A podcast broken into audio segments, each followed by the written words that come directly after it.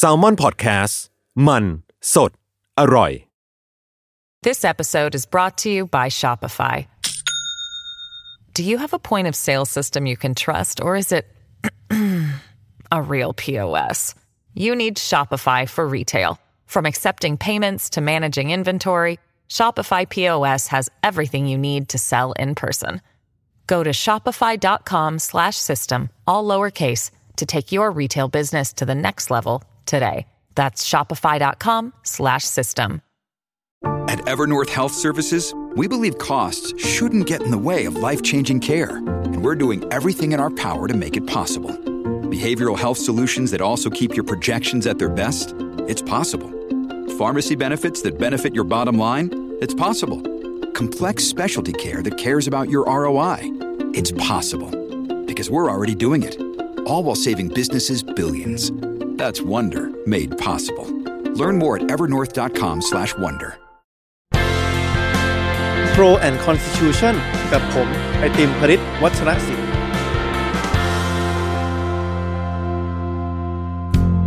สวัสดีครับผู้ฟังทุกท่านนะครับ ยินดีต้อนรับกลับเข้าสู่รายการ Pro and Constitution รัฐธรรมนูญไทยดีไซน์ได้ กับผมไอติมพริตวัชรศิลป์นะครับ ใครที่ติดตามรายการของเรามาเรื่อยๆนะครับก็จะสังเกตเห็นนะครับว่าในแต่ละตอนที่ผ่านมาเนี่ยเราจะหยิบยกประเด็นต่างๆนะครับที่ถูกถกเถียงเกี่ยวกับเนื้อหาสาระในแต่ละส่วนของรัฐธรรมนูญ ไม่ว่าจะเป็นเรื่องของรัฐสภา สสสว ไม่ว่าจะเป็นเรื่องของระบบเลือกตั้ง ไม่ว่าจะเป็นเรื่องของคณะรัฐมนตรี ไม่ว่าจะเป็นเรื่องของสิทธิเสรีภาพประชาชน การเกณฑ์ทหาร หรือว่าตอนล่าสุดเนี่ยมีการพูดถึงเรื่องของการปฏิรูป สถาบันพระมหากษัตริย์นะครับ ซึ่งก็เป็นหนึ่งในสถาบันทางการเมืองนะครับที่ถูกระบุไว้ในรัฐธรรมนูญด้วย ปฏิเสธไม่ได้ครับว่าในแต่ละประเด็นเหล่านี้เนี่ยในเมื่อรัฐธรรมนูญเองก็เป็นกฎหมายสูงสุดของประเทศเนี่ย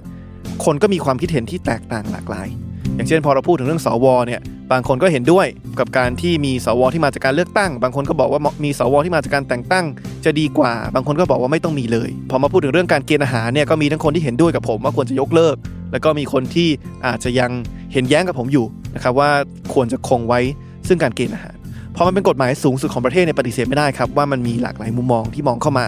แล้วพอยิ่งมันเป็นประเด็นที่สำคัญสำคัญในการกำหนดโครงสร้างของประเทศเลยเนี่ยแต่ละคนก็จะมีอารมณ์ร่วมเยอะมากเกี่ยวกับความคิดเห็นของตัวเอง อย่างประเด็นในตอนล่าสุดเกี่ยวกับการปฏิรูปสถาบันพระมหากษัตริย์เนี่ยแน่นอนเป็นประเด็นที่ละเอียดอ่อนมากนะครับทั้งผู้คนที่อยากเห็นการปฏิรูปนะครับแล้วก็ผู้คนที่ไม่อยากเห็นการปฏิรูปเนี่ยก็ ต้องพูดตามตรงว่าคือมีอารมณ์ร่วมเยอะมากเกี่ยวกับประเด็นนี้นะครับเราเห็นถึงผู้ชุมนุมทั้งสองทั้งสองฝ่ายเนี่ยที่ออกมาเนี่ยก็ออกมาโดยมีประเด็นนี้เนี่ยเป็นประเด็นหลัก อย่างกลุ่มคณะราษฎรเองเนี่ยก็ให้ความสำคัญกับข้อเสนอ หรือว่าข้อเรียกร้องที่ 3 ของเขาเกี่ยวกับการปฏิรูปสถาบันพระมหากษัตริย์ค่อนข้างเยอะ ในขณะที่กลุ่มเสื้อเหลืองเนี่ยก็ออกมา เพราะว่าต้องการออกมาต่อต้านข้อเสนอตรงนี้นะครับเพราะฉะนั้นหัวข้อที่เราจะมาพูดคุยวันนี้เนี่ยเราจะไม่พูดคุยถึงเนื้อหานะครับ คือเราจะไม่มาพูดคุยกันว่าเห็นด้วยไม่เห็นด้วยกับประเด็นนี้อย่างไรนะครับเหมือนกับตอนที่ผ่านๆมา แต่เราจะมาพูดคุยถึงวิธีการครับ เรียกว่าวิธีการการออกแบบพื้นที่หรือว่าบทสนทนาในการรับมือ พิจารณาแล้วก็เชื่อมต่อความเห็นที่แตกต่าง พูดง่ายๆคือถ้าเรามีความเห็นที่แตกต่างออกจากกันเนี่ยเราจะควรจะจัดเวที หรือว่าจัดพื้นที่พูดคุยกันอย่างไรนะครับเพื่อพยายามจะหาข้อตกลง หรือว่าพยายามจะหาฉันทามติให้ออกมาให้ได้ เพราะว่าท้ายสุดแล้วเนี่ย มันเป็นไปไม่ได้ครับในในประเทศที่มีประชากร 60 ล้านคนเนี่ยที่ทุกคนจะเห็นตรงกันทำยังไงที่คนที่เห็นต่างกันเนี่ยสามารถอยู่ร่วมกันได้ ภายใต้กฎกติกาเดียวกันนั่นก็คือรัฐธรรมนูญซึ่งเป็นกฎหมายสูงสุดของประเทศนะครับ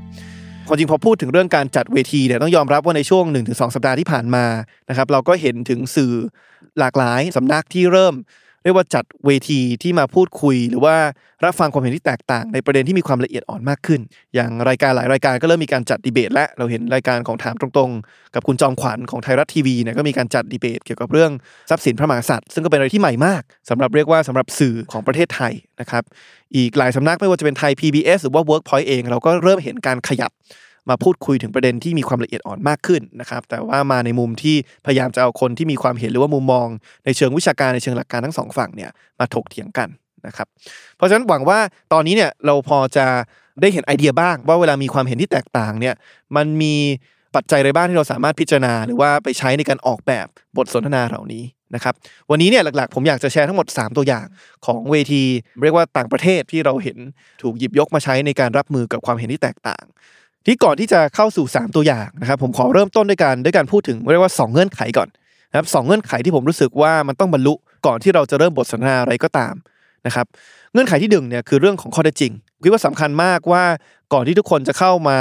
ในบทสนทนาที่ที่มีความเห็นที่แตกต่างเนี่ยอยากให้ทุกคนอยู่บนพื้นฐานหรือว่าชุดข้อมูลหรือว่าชุดข้อเท็จจริงที่ตรงกันก่อน นะครับหลายครั้งที่เราเห็นว่าเวลามีการ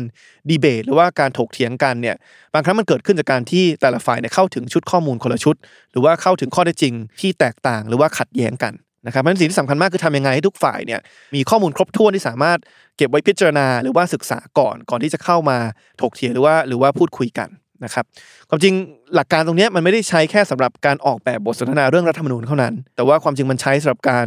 ออกแบบบทสนทนา หรือว่าการประชุมในทุก ๆ บริบทเลย นะครับอย่างสมมุติว่าเราจะมีการจัดประชุมที่บริษัทผมอย่างเงี้ยหรือว่าผมเชื่อว่าทุกบริษัทก็เหมือนกันเนี่ยสิ่งที่สำคัญก็คือว่าเราต้องกำหนดให้ชัดเจนก่อนว่าประชุมครั้งเนี้ยเราจะมีวาระเรื่องอะไรบ้าง เพื่อที่ว่าคนที่เข้ามาประชุมเนี่ยเขาจะได้รู้ว่าเขาต้องเตรียมตัวอะไรก่อนไหมต้องไปหาข้อมูลอะไรก่อนไหมก่อนที่เข้ามาประชุม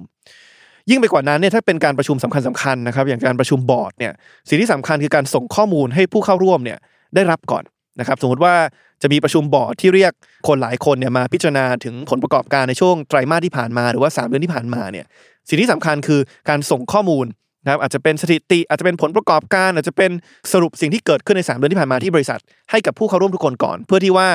เราจะได้ไม่ต้องเสียเวลาครับพอมาประชุมแล้วเราจะไม่ต้องเสียเวลาในการมามาถกเถียง หรือว่ามามานำเสนอข้อมูลข้อเท็จจริงเหล่านี้มาก่อน คือให้ทุกคนทำการบ้านมาก่อน ในการศึกษาข้อเท็จจริงข้อมูล นะครับแล้วก็เป็นชุดเดียวกัน เพื่อที่ว่าพอเข้ามาปุ๊บเนี่ยเราก็จะได้มาแลกเปลี่ยนความเห็นกันได้เลยนะครับอย่างในบริบทของการศึกษานะครับเช่นเดียวกันครับสมมติผมเป็นคุณครูหรือว่าอาจารย์ที่ต้องการจะสอนนักเรียนหรือว่านักศึกษาเนี่ยแล้วสมมติว่าผมมีเวลาแค่หนึ่งชั่วโมงนะครับในคาบเรียนที่จะสอนนักเรียนนักศึกษาเนี่ยสมมติว่าผมต้องสอนหัวข้อประวัติศาสตร์สงครามโลกครั้งที่สองเนี่ยผมอาจจะบอกว่าเฮ้ยผมไม่อยากเสียเวลาหนึ่งชั่วโมงไปเต็มๆกับการที่ต้องมาบรรยาย หรือว่าป้อนข้อมูลข้อเท็จจริง ให้กับนักเรียน เต็มหนึ่งชั่วโมงนั้นไปเลย ผมอยากจะใช้เวลาอันล้ำค่าหนึ่งชั่วโมงที่มีกับนักเรียนเนี่ยไปกับการแลกเปลี่ยนความเห็นหรือว่ารับฟังมุมมองที่แตกต่างเนี่ยสิ่งที่ผมทำได้เนี่ยคือการบอกว่าโอเคละเราจะไม่เสียเวลาหนึ่งชั่วโมงเนี่ยในห้องเรียนเนี่ยไปกับการที่ผมบรรยายทางเดียว แต่ผมอาจจะอัดวิดีโอไว้ก่อนหนึ่งชั่วโมง แล้วก็ส่งให้นักเรียนหรือว่านักศึกษาเนี่ยดูล่วงหน้าก่อนที่จะเข้ามาเรียน หรือยิ่งไปกว่านั้นเนี่ยผมอาจจะบอกว่าไม่ต้องอัดวิดีโอดูผมอย่างเดียวก็ได้ แต่ว่าผมอาจจะเซตกันบ้าน ให้ไปอ่านหนังสือเล่มนี้อ่านบทความตรงนั้นนะครับแล้วก็ทำกันบ้านเก็บข้อมูลมาก่อน เก็บข้อเท็จจริงทุกอย่างมาก่อน ก่อนที่จะเข้ามาในห้องเรียน พอเราเริ่มเรียนหนึ่งชั่วโมงในคาบเรียนปุ๊บเนี่ยผมก็มั่นใจได้ว่าเด็กแต่ละคนเนี่ยมีข้อมูลพื้นฐานเนี่ยครบถ้วนแล้วนะครับแล้วเราก็สามารถใช้เวลาหนึ่งชั่วโมงในในคาบเรียนเนี่ยไปกับการแลกเปลี่ยนความเห็นได้ผมอาจจะตั้งโจทย์ คือเรามั่นใจแล้วว่าเด็กแต่ละคนเนี่ยมีความรู้พื้นฐานแล้วว่าเหตุการณ์อะไรเกิดขึ้นบ้าง ในช่วงสงครามโลกที่ 2 จากการบ้านที่ผมเซตให้ไปอ่าน หรือว่าจากวิดีโอที่ผมอัดไว้ให้เด็กไปดูมาก่อนล่วงหน้านั้นเนี่ย แล้วเราก็จะใช้เวลาหนึ่งชั่วโมงในคาบเรียนเนี่ยไปกับการถกเถียงกับคำถามที่มันอาจจะน่าสนใจกว่า อย่างเช่น ผมอาจจะอาจจะตั้งโจทย์ว่าเอ๊ะให้นักเรียนลองถกเถียงกันซิว่าในเหตุการณ์สงครามโลกครั้งที่สองเนี่ยใครเป็นคนผิดประเทศไหนเป็นคนเป็นคนผิด หรือว่าใครเป็นคนที่ควรจะรับผิดชอบ ต่อการกระทำที่ทำให้เกิดสงครามโลกครั้งที่สองมากที่สุดนะครับก็จะเห็นว่ามันก็เป็นวิธีการทำให้ผู้เข้าร่วมบทสนทนาหรือว่าผู้ผู้เข้าร่วมห้องเรียนเนี้ยได้เข้าถึงข้อมูล ที่ครบถ้วนก่อนที่จะมาแลกเปลี่ยนความเห็นหรือว่ามุมมองของตัวเองเนี่ยในคาบเรียนนะครับความจริงหลักการนี้ก็เป็นสิ่งที่ผมใช้เหมือนกันตอนที่ผมทำกิจกรรมกับกลุ่มรัฐธรรมนูญก้าวหน้า สิ่งหนึ่งที่เราทำในฐานะกลุ่มเนี่ยคือการจัดเวิร์กช็อปที่เราเรียกว่า collab นะครับคำนี้ collab เนี่ยมันมันย่อมาจากคำว่า constitution laboratory นะครับหรือว่า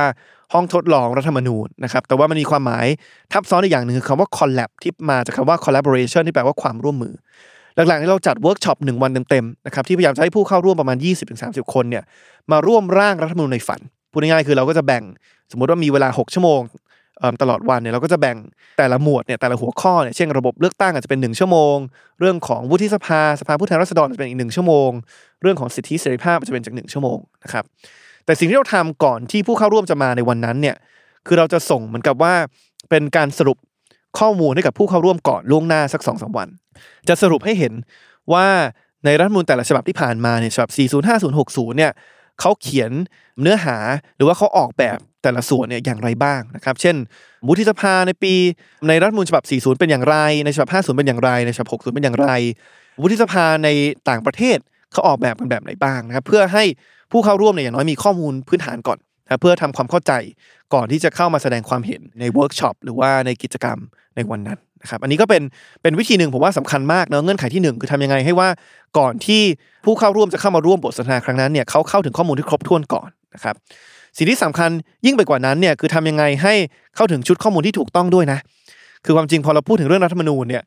ผมก็เห็นนะมันก็มีข้อมูลหลายชุดที่มันเรียกว่าถูกแชร์ในโลกโซเชียลเนี่ยที่เรียกว่ายังมีความ ผิดในเชิงข้อเท็จจริงอยู่นะครับอันนี้ที่ผมเห็นแชร์เยอะมากเลยในกลุ่มที่ต้องการจะ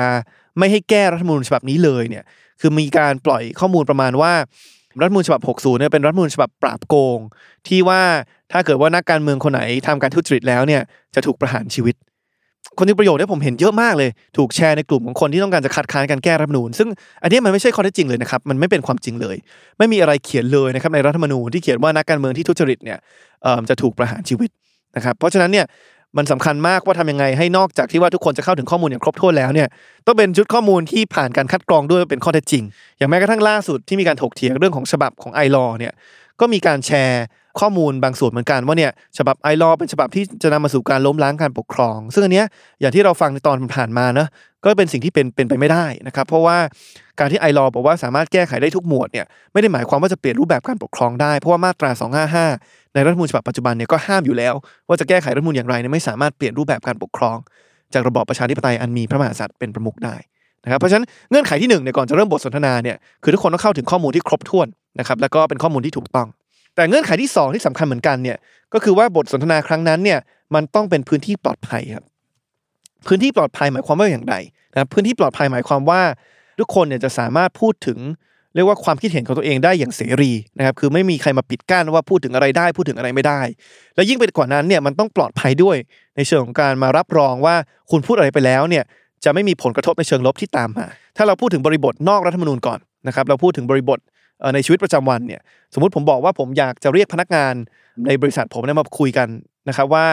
เราควรจะออกแบบการทำงานในในออฟฟิศแบบไหนดีที่ทำให้คนอยากจะมาทำงานมากขึ้น ให้พนักงานมีความสุขมากขึ้นในการมาทำงานเนี่ย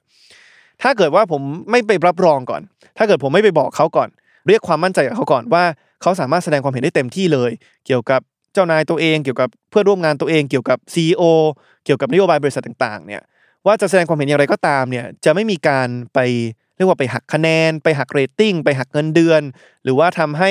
ผู้บริหารเนี่ยมาลงโทษ พนักงานที่แสดงความเห็นในเชิงลบเกี่ยวกับบริษัทเนี่ย ถ้าผมไม่ไปให้คำมั่นสัญญาตรงเนี้ย ความมั่นใจตรงนี้กับเขาก่อนเนี่ย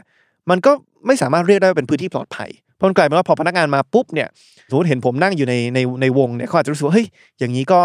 พูดถึงสิ่งที่ที่ CEO สิ่งที่ไอติมทำที่มันเป็นเชิงลบไม่ได้แล้วสิพอพูดไปปุ๊บเนี่ยเดี๋ยวเขาจะมาลงโทษเราหรือเปล่า สมมติพนักงานคนหนึ่งเข้ามาไม่ happy เลยกับการที่หัวหน้าแผนกตัวเองไม่ทำอะไรบางอย่างที่พนักงานในทีมต้องการเนี่ยพอมาเจอหัวหน้าคนนั้นนั่งอยู่ปุ๊บเนี่ยก็รู้สึกว่าเอ๊ะไม่สบายใจแล้วที่จะพูดออกมานะครับมันถึงว่าบางครั้งในการสร้างพื้นที่ปลอดภัยเนี่ยอาจจะจำเป็นด้วยซ้ำนะครับ ที่จะซ่อนเรียกว่าตัวตนของคนที่มาแสดงความเห็น อย่างเช่น มันอาจจะต้องสร้างกลไกหรือว่าวิธีที่ที่แต่ละคนเนี่ยมาแสดงความเห็นโดยที่ไม่ต้องเปิดเผยตัวตนของตัวเองนะครับก็อาจจะสามารถมีความสบายใจมากขึ้น มีความมีความรู้สึกปลอดภัยมากขึ้นในการแสดงความเห็นตรงนั้นนะครับประเด็นหนึ่งที่มันมีความละเอียดอ่อนแน่นอนนะครับที่หลายคนรู้สึกว่าเออไม่กล้าแสดงความเห็นอย่างเสรีในพื้นที่สาธารณะเนี่ยคือเรื่องของสถาบันพระมหากษัตริย์ นะครับส่วนหนึ่งเนี่ยมันเกิดขึ้นจากการที่เรามีกฎหมายอาญามาตรา1นึนะครับในในประเทศเราเนี่ยสำหรับใครที่อาจจะยังไม่ทราบกฎหมายมาตรานี้เนี่ยผมจะอ่านให้ฟังนะครับว่ามันเขียนมันเขียนประมาณนี้ครับมันเขียนว่าผู้ใดหมิ่นประมาทดูหมิ่น หรือแสดงความอาฆาตมาตร้ายพระมหากษัตริย์ พระราชินี รัชทายาทหรือว่าผู้สำเร็จราชการแทนพระองค์ ต้องระวังโทษจำคุกตั้งแต่ 3 ปีถึง 15 ปีนะครับอันนี้เป็นสิ่งที่ถูกเขียนไว้ในกฎหมายอาญามาตรา1นึนะครับซึ่ง บางคนอาจจะไม่ได้อ่านทุกตัวอักษรของกฎหมายมาตรานี้นะครับ แต่ก็อาจจะพอทราบดีว่ากฎหมายเนี้ยมันเป็นกฎหมายที่อาจจะทำให้เราไม่สามารถพูดถึงประเด็นเรื่องสถาบันพระมหากษัตริย์ได้อย่างเต็มที่นะครับ ทีนี้ถ้าเราอ่านตัวกฎหมายเนี่ยต้องบอกว่าความจริงกฎหมายเนี่ยมันไม่ได้ห้ามนะครับ ในเชิงตัวลายลักษณ์อักษรเนี่ยมันไม่ได้ห้ามให้เราวิพากษ์วิจารณ์หรือว่าแสดงความเห็นเกี่ยวกับแนวทางการปฏิรูปสถาบันพระมหากษัตริย์นะครับเราสามารถวิพากษ์วิจารณ์โดยสุจริตได้ สามารถพูดถึงเรื่องของหลักการ เชิงวิชาการได้ว่าอะไรที่เราเห็นด้วย อะไรที่เราไม่เห็นด้วยนะครับ สิ่งที่กฎหมายนี้ห้ามเนี่ยคือเรื่องของแค่การหมิ่นประมาทดูหมิ่น หรือว่าแสดงความอาฆาตมาตรายนะครับแต่ถึงแม้ในเชิงนิตินัยนะครับกฎหมายมาตรา1นึเนี่ยอาจจะไม่ได้เขียนห้ามการวิพากษ์วิจารณ์โดยสุจริตเนี่ยเขียนแค่ห้ามการดูหมิ่นประมาทแล้วก็แสดงความอาฆาตมาตร้ายเนี่ยแต่ปฏิเสธไม่ได้ครับว่าในเชิงปฏิบัติเนี่ยเราเห็นหลายครั้งที่มีการบังคับใช้มาตรา1นึเนี่ยในเชิงของ การไปเล่นงาน หรือว่าไปดำเนินคดีกับคนที่ไม่ได้แสดงพฤติกรรมที่ไปดูหมิ่นประมาท หรือว่าแสดงความอาฆาตมาตร้ายเลยนะครับความจริงมีหลายเหตุการณ์นะครับที่สามารถยกมาพูดคุยได้นะครับแต่ว่าเหตุการณ์หนึ่งที่อาจจะเพิ่งเกิดขึ้นไม่นานเนี่ยก็คือเมื่อเดือนธันวาคม ปี 2559 เนี่ยคุณจตุพัฒน์นะครับหรือว่าที่หลายคนอาจจะรู้จักกันในนามของคุณไผ่ดาวดินเนี่ยที่ตอนนี้ก็ขึ้นมาเป็นเรียกว่าแกนนำกลุ่มคณะราษฎรเนี่ยก็เคยถูกดำเนินคดีนะครับด้วยกฎหมายมาตรา1นึถามว่าเขาทำอะไรนะครับเขา ทำอะไรที่มันเข้าข่ายการเรียกว่าหมิ่นประมาทดูหมิ่น หรือแสดงความอาฆาตมาตร้ายไหม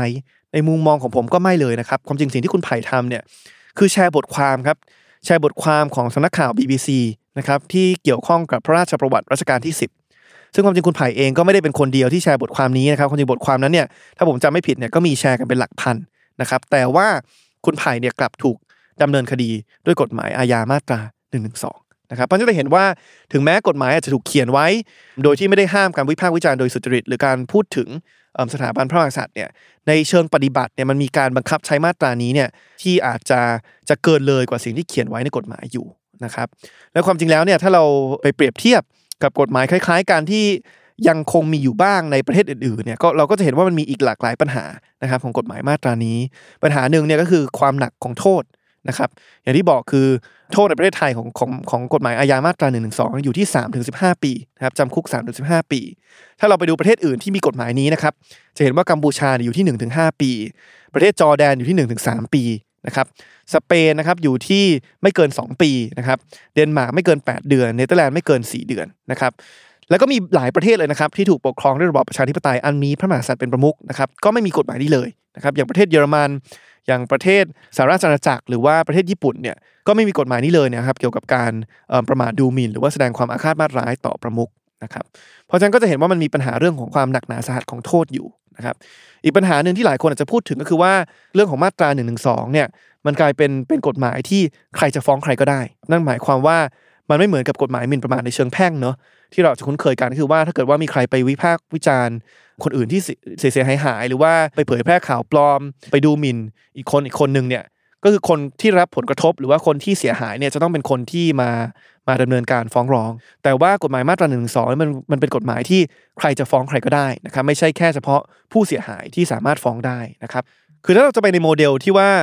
คนที่จะฟ้องร้องได้เนี่ยควรจะเป็นคนที่ได้รับความเสียหายเนี่ย ถ้าเราจะมาปรับกฎหมายมาตรา 112 ตามโมเดลเนี้ยวิธีหนึ่งก็คือการบอกว่าคนที่จะดำเนินคดีได้เนี่ยจะต้องเป็นสำนักพระราชวังนะครับหรือว่าสำนักราชเลขาธิการนะครับเพราะฉะนั้นก็เป็นอีกทางเลือกหนึ่งนะครับของการของการแก้ไขปัญหานี้นะครับแน่นอนอีกทางเลือกหนึ่งเลยก็คือทำเหมือนกับที่บางประเทศก็เริ่มทำก็คือยกเลิก กฎหมายนี้ไปเลยนะครับ อย่างเยอรมันก็ยกเลิกไปปี 2017 นะครับ เกี่ยวกับการดูหมิ่นประมาทหรือว่าแสดงความอาฆาตมาตร้ายต่อประมุขนะครับ อย่างประเทศอังกฤษเอง ประเทศญี่ปุ่นเองก็เป็น 2 ประเทศที่มีพระมหากษัตริย์เป็นประมุขนะครับ แต่ว่าก็มีไม่มีกฎหมายรูปแบบนี้นะครับ ทีนี้ถามว่าทำไมต้องพูดถึงกฎหมายมาตรานี้มันก็กลับมาเรื่องของเงื่อนไขที่2นะว่าถ้าเราอยากจะทำให้บทสนทนาของเราเนี่ย หรือว่าการออกแบบพื้นที่ในการพูดคุยของเราเนี่ยมันเป็นพื้นที่ที่ปลอดภัยอย่างแท้จริงเนี่ยทุกคนก็ต้องสามารถแสดงความเห็นได้โดยที่ไม่ต้องวิตกกังวลนะครับว่าตัวเองพูดอะไรไปแล้วเนี่ยพูดความเห็นของตัวเองไปแล้วเนี่ยจะนำไปสู่การดำเนินคดีหรือว่าถูกจับกลุ่มนะครับ เพราะฉะนั้นนี่แหละครับมันเป็น 2 เงื่อนไขที่ผมคิดว่าสำคัญนะครับก่อนที่เราจะจะเริ่มมาออกแบบว่าเอ้เราควรจะเอาคนที่เห็นต่างมาคุยกันในรูปแบบไหนเนี่ยมันต้องบรรลุ 2 เงื่อนไขนี้ก่อน 1 คือทำยังไงให้ทุกคนเข้าถึงชุดข้อมูลที่ถูกต้องแล้วก็ครบถ้วนก่อน แล้วก็อย่างที่ 2 คือทำยังไงให้เราไม่มีกฎหมายที่ทำให้คนนั้นรู้สึกไม่ปลอดภัยในการแสดงความเห็นอย่างเสรีนะครับเพราะฉะนั้นอันนี้เป็น 2 เงื่อนไข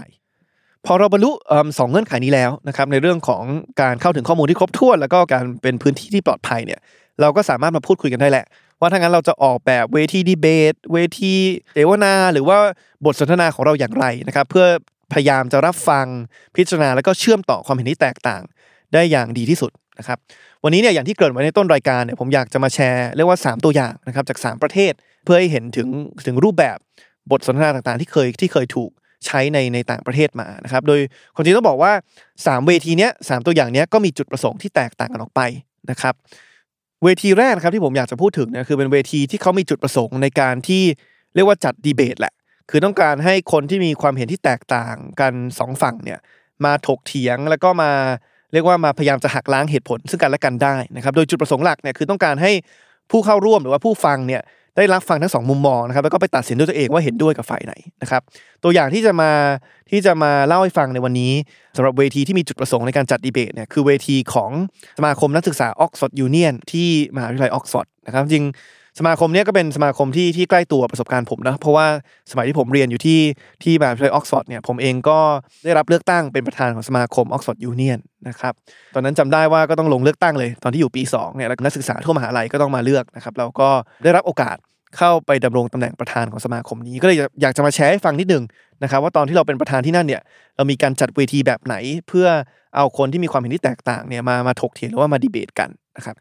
เดี๋ยวขอเริ่มต้นจากการเล่าถึงประวัติของของออกซฟอร์ดยูเนียนก่อนนะครับจริงต้องบอกว่าสมาคมออกซฟอร์ดยูเนียนเนี่ยมันถูกก่อตั้งเมื่อประมาณ 200 ปีที่แล้วนะครับปี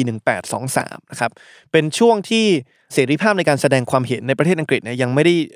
ดีเท่ากับทุกวันนี้พูดง่ายๆคือประชาชนทั่วไปเนี่ยยังไม่สามารถวิพากษ์วิจารณ์รัฐบาลหรือประเด็นต่างๆ ที่มันมีความละเอียดอ่อนได้อย่างเต็มที่นะครับมันก็เลยเกิดปรากฏการณ์ที่ว่านักศึกษาบางคนเนี่ยเขาก็เลยมารวมตัวกันครับมาสร้างชมรมลับขึ้นมา ชื่อว่าออกซฟอร์ดยูเนียน นะครับโดยการบอกว่าโอเคละถึงแม้คุณจะวิพากษ์วิจารณ์เรื่องเหล่านี้ ในที่สาธารณะในประเทศอังกฤษไม่ได้เนี่ยอย่างน้อยเราจะจัดพื้นที่ปลอดภัยเล็ก ๆ อันหนึ่งนะครับเป็นห้องลับในมหาวิทยาลัยห้องลับหนึ่งเพื่อให้นักศึกษาหรือว่าประชาชนทั่วไปเนี่ยสามารถมาถกเถียงเกี่ยวกับประเด็นเหล่านี้ได้นะครับในห้องลับห้องนี้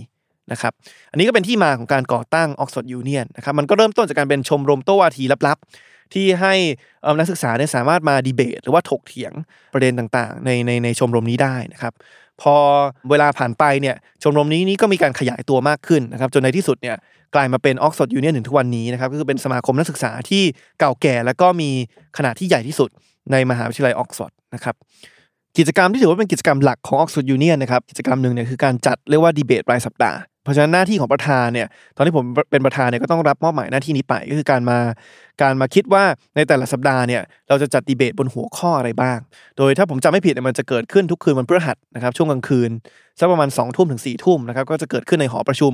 ของออกซฟอร์ดยูเนียนนะครับแล้วก็จะเชิญชวนนักศึกษาในมหาลัยเนี่ยถ้าจำไม่ผิดเนี่ยหอประชุมจะจุได้ประมาณ 400-500 คนนะครับใครที่สนใจก็สามารถเข้ามา รับฟังได้นะครับอันนี้ถือว่าเป็นไฮไลท์เลยแหละครับของกิจกรรมของออกซฟอร์ดยูเนียนเพราะฉะนั้นแทบจะทุกสัปดาห์เนี่ยหอประชุมก็จะเต็มไปด้วยนักศึกษานะครับใครที่สนใจอยากจะดูดีเบตพวกนี้ในความจริงเนี่ยมันก็มีการอัดแล้วก็เผยแพร่ในช่อง YouTube ได้นะครับ เข้าไปดู search คำว่า Oxford Union ใน YouTube สามารถไปดูดีเบตเหล่านี้ได้นะครับโดยดีเบตในแต่ละครั้งเนี่ยแหละครับพอตั้งหัวข้อปุ๊บเนี่ยมันก็ต้องจะหาฝ่ายที่เห็นด้วยกับไม่เห็นด้วยของญัตติญัตตินั้นนะครับโดยหลักๆเนี่ยเราจะมีเรียกว่า คนที่มาร่วมดีเบตเนี่ยหรือว่า speaker เนี่ยด้านละประมาณ 3-4 คนนะครับในแต่ละครั้ง โดยเวลาจัดดีเบตเนี่ยที่ออ x ฟอร์ดยูเนียเนี่ยเขาจะยึดทั้งหมด 3 หลักการ อย่างแรกเนี่ยเขาจะยึดหลักของสิทธิเสรีภาพในการแสดงความเห็นนะครับนั่นหมายความว่าทุกคนที่เข้ามาในออกซฟอร์ดยูเนียนเนี่ยไม่ว่าจะเป็นคณะกรรมการหรือว่าประธานเนี่ยจะยึดอุดมการณ์ของสมาคมที่มีความเชื่อว่า ถ้าเราอยากจะขับเคลื่อนสังคมไปข้างหน้าเนี่ยเราไม่ควรปิดกั้นให้คนนั้นแสดงความเห็นเเกี่ยวกับความเชื่อที่ตัวเองมี นะครับถึงแม้ความเชื่อนั้นจะเป็นความเชื่อที่ไม่มีคนอื่นเห็นด้วยเลย ถึงจะเป็นความเชื่อที่อาจจะไม่ดีสักเท่าไหร่เนี่ยเราต้องปล่อยให้เขาพูดนะครับต้องปล่อยให้เขามีสิทธิเสรีภาพในการแสดงความเห็น เพียงแต่ว่าถ้าเราคิดว่ามันไม่ดีเนี่ยเราก็ต้องเพียงแค่หาคนที่ไม่เห็นด้วยกับคนนั้นเนี่ยมาแสดงให้เห็นว่ามันไม่ดีอย่างไรมาหักล้างด้วยเหตุผลแล้วก็มาดีเบตซึ่งกันและกันนะครับเพราะฉะนั้นเนี่ยพอเป็นอย่างนี้ปุ๊บเนี่ยจะทำให้หัวข้อที่ถูกกำหนดเพื่อนำมาถกเถียงในในเวทีของออกซฟอร์ดยูเนียเนี่ยมักจะเป็นหัวข้อที่ ถ้าภาษาอังกฤษเขาเรียกว่า polarize คือเป็นหัวข้อที่มีคนที่ทั้งเห็นด้วย แล้วก็ไม่เห็นด้วยนะครับเป็นหัวข้อที่ที่คนอาจจะมีความคิดเห็นที่ที่แตกแยกพอสมควรนะครับ เพราะฉะนั้นอันนี้ก็จะเป็นเป็นเป็นหลักการที่หนึ่งนะครับอย่างเช่น ตอนที่ผมเป็นประธานเนี่ยจำได้เราก็จะหยิบยกประเด็นที่ที่เรียกว่าคนทั้งเห็นด้วยและเห็นต่างเยอะเนี่ยมามาถกเถียงกันนะครับจำได้ว่าก็จะมีประเด็นอย่างเช่น ประเด็นเรื่องการทำแท้ง นะครับก็จะมีทั้งคนที่เห็นด้วยว่าควรจะเป็นสิทธิ์ของผู้หญิงในการทำแท้งอย่างเสรีนะครับก็จะมาดีเบตอยู่อยู่ด้านหนึ่งของสปิเกอร์นะครับอีกด้านหนึ่งเนี่ยเราก็จะเชิญพวกตอนนั้นมีบาทหลวง หรือว่ามีนักศาสนาหลายคนเนี่ยที่มาร่วมดีเบตด้วยนะครับอีกหัวข้อหนึ่งที่ผมจำได้ว่าก็เป็นหัวข้อที่เซนซิทีฟละเอียดอ่อนเหมือนกันเนี่ยคือผมตั้งยัตติว่า คุณคิดว่าศาสนาเนี่ยสร้างประโยชน์หรือว่าสร้างทุกข์ให้กับโลกนี้มากกว่ากัน ถ้าถ้าจำถ้าจำประโยค ถ้าพยายามจะจำประโยคเนี่ยมันก็จะเป็นว่า this house believes หรือว่าเราเชื่อว่า religion does more harm than good to society ก็คือว่าศาสนานั้นสร้าง เรียกว่าผลเสียมากกว่าคุณประโยชน์ให้กับโลกใบนี้นะครับเพราะฉะนั้นมันก็จะมีกลุ่มที่ที่มาถกเถียงที่เห็นด้วยกับกับยตตินี้นะครับก็อาจจะเป็นบางคนที่ไม่นับถือศาสนาหรือว่า หรือว่ามาพูดถึงแง่ลบของการต่อสู้ระหว่างแต่ละศาสนาในประวัติศาสตร์โลก ในขณะที่ฝ่ายที่ค้านยตตินี้เนี่ย ก็จะมาถกเถียงในมุมว่าโอเคศาสนาแต่ละอย่างเนี่ยสร้างประโยชน์ให้กับโลกอย่างไรได้บ้างนะครับจำได้ว่าในกลุ่มคนที่มาคัดค้านยตติเนี้ยก็จะมีคนจากหลากหลายศาสนามากเลยนะครับมีตั้งแต่คนศาสนาคริสต์ศาสนาอิสลามนะครับมามาถกเถียงกัน ก็เป็นดีเบตที่ค่อนข้างโอ้โห ค่อนข้างดูเดือดพอสมควรนะครับเพราะว่าคนที่มาดีเบตทั้งสองฝั่งเนี่ยก็จะจะมีความเห็นที่ค่อนข้างมีอารมณ์ร่วมเยอะนะครับในการมาถกเถียงเรื่องพวกนี้นะครับแล้วผมในฐานะประธานเนี่ยเราไม่สามารถ take side ได้นะครับในณวันนั้นเนี่ยเราก็ต้องทำหน้าที่เป็นกลาง แล้วก็เป็นเป็นประธานในการในการจะไกล่เกลี่ย แล้วก็แล้วก็แล้วก็ดำเนิน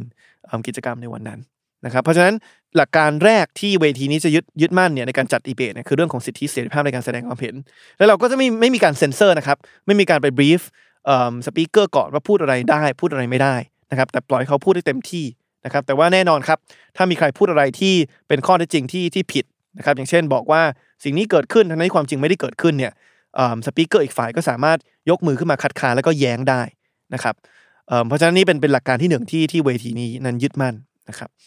หลักการที่ 2 ที่เวทีนี้พยายามยึดเนี่ยคือหลักของความเสมอภาค นั่นหมายความว่าสมมติเราเชิญสปีกเกอร์มาทั้งหมดเนี่ยด้านละสามสี่คนเนี่ย คือทุกคนต้องมีเวลาเท่าเทียมกันในการแสดงวิสัยทัศน์ของตัวเองนะครับซึ่งความจริงอันนี้มันฟังดู common sense แหละนะครับมันฟังดูเป็นเรื่องที่เป็นปกติ แต่ในเชิงปฏิบัติในบางที่มันยากเหมือนกันนะครับเพราะว่าพอเราเชิญสปีกเกอร์แต่ละฝ่ายมาเนี่ยสมมติสปีกเกอร์ฝ่ายหนึ่งเนี่ยที่อาจจะเห็นด้วยกับยัตติในวันนั้นเนี่ยบางครั้งเนี่ยเราก็จะพยายามผสมผสานระหว่างคนที่เป็นนักศึกษานะครับคือเป็นนักศึกษาธรรมดาเลย ที่อยากจะมาพูดคุยในประเด็นนี้นะครับผสมผสานกับคนที่อาจจะมีชื่อเสียง บางทีเป็นนักการเมืองเป็นสสบางทีเป็นนักข่าว บางครั้งเป็นผู้นำระดับประเทศก็มี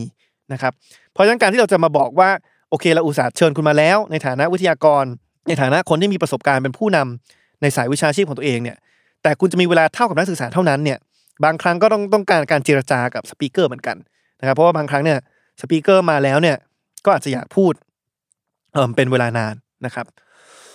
หรือนอกจากอยากจะพูดนานแล้วเนี่ยมันก็จะมีบางครั้งนะครับที่เราไปเชิญวิทยากรคนหนึ่งมาเนี่ยแล้วเขาจะบอกว่าเขาอยากมาพูดแต่ว่า ไม่อยากให้มีคนมาค้านเขาอะคืออยากมาพูดฝ่ายเดียว อันนี้เราก็เราก็ปฏิเสธทันที เพราะฉะนั้นสปีกเกอร์ทุกคนนะครับที่มาพูดในเวทีดีเบตของเราเนี่ยก็จะต้องยอมรับเงื่อนไขว่าพอมาพูดแล้วเนี่ยจะมีเวลาเท่ากับ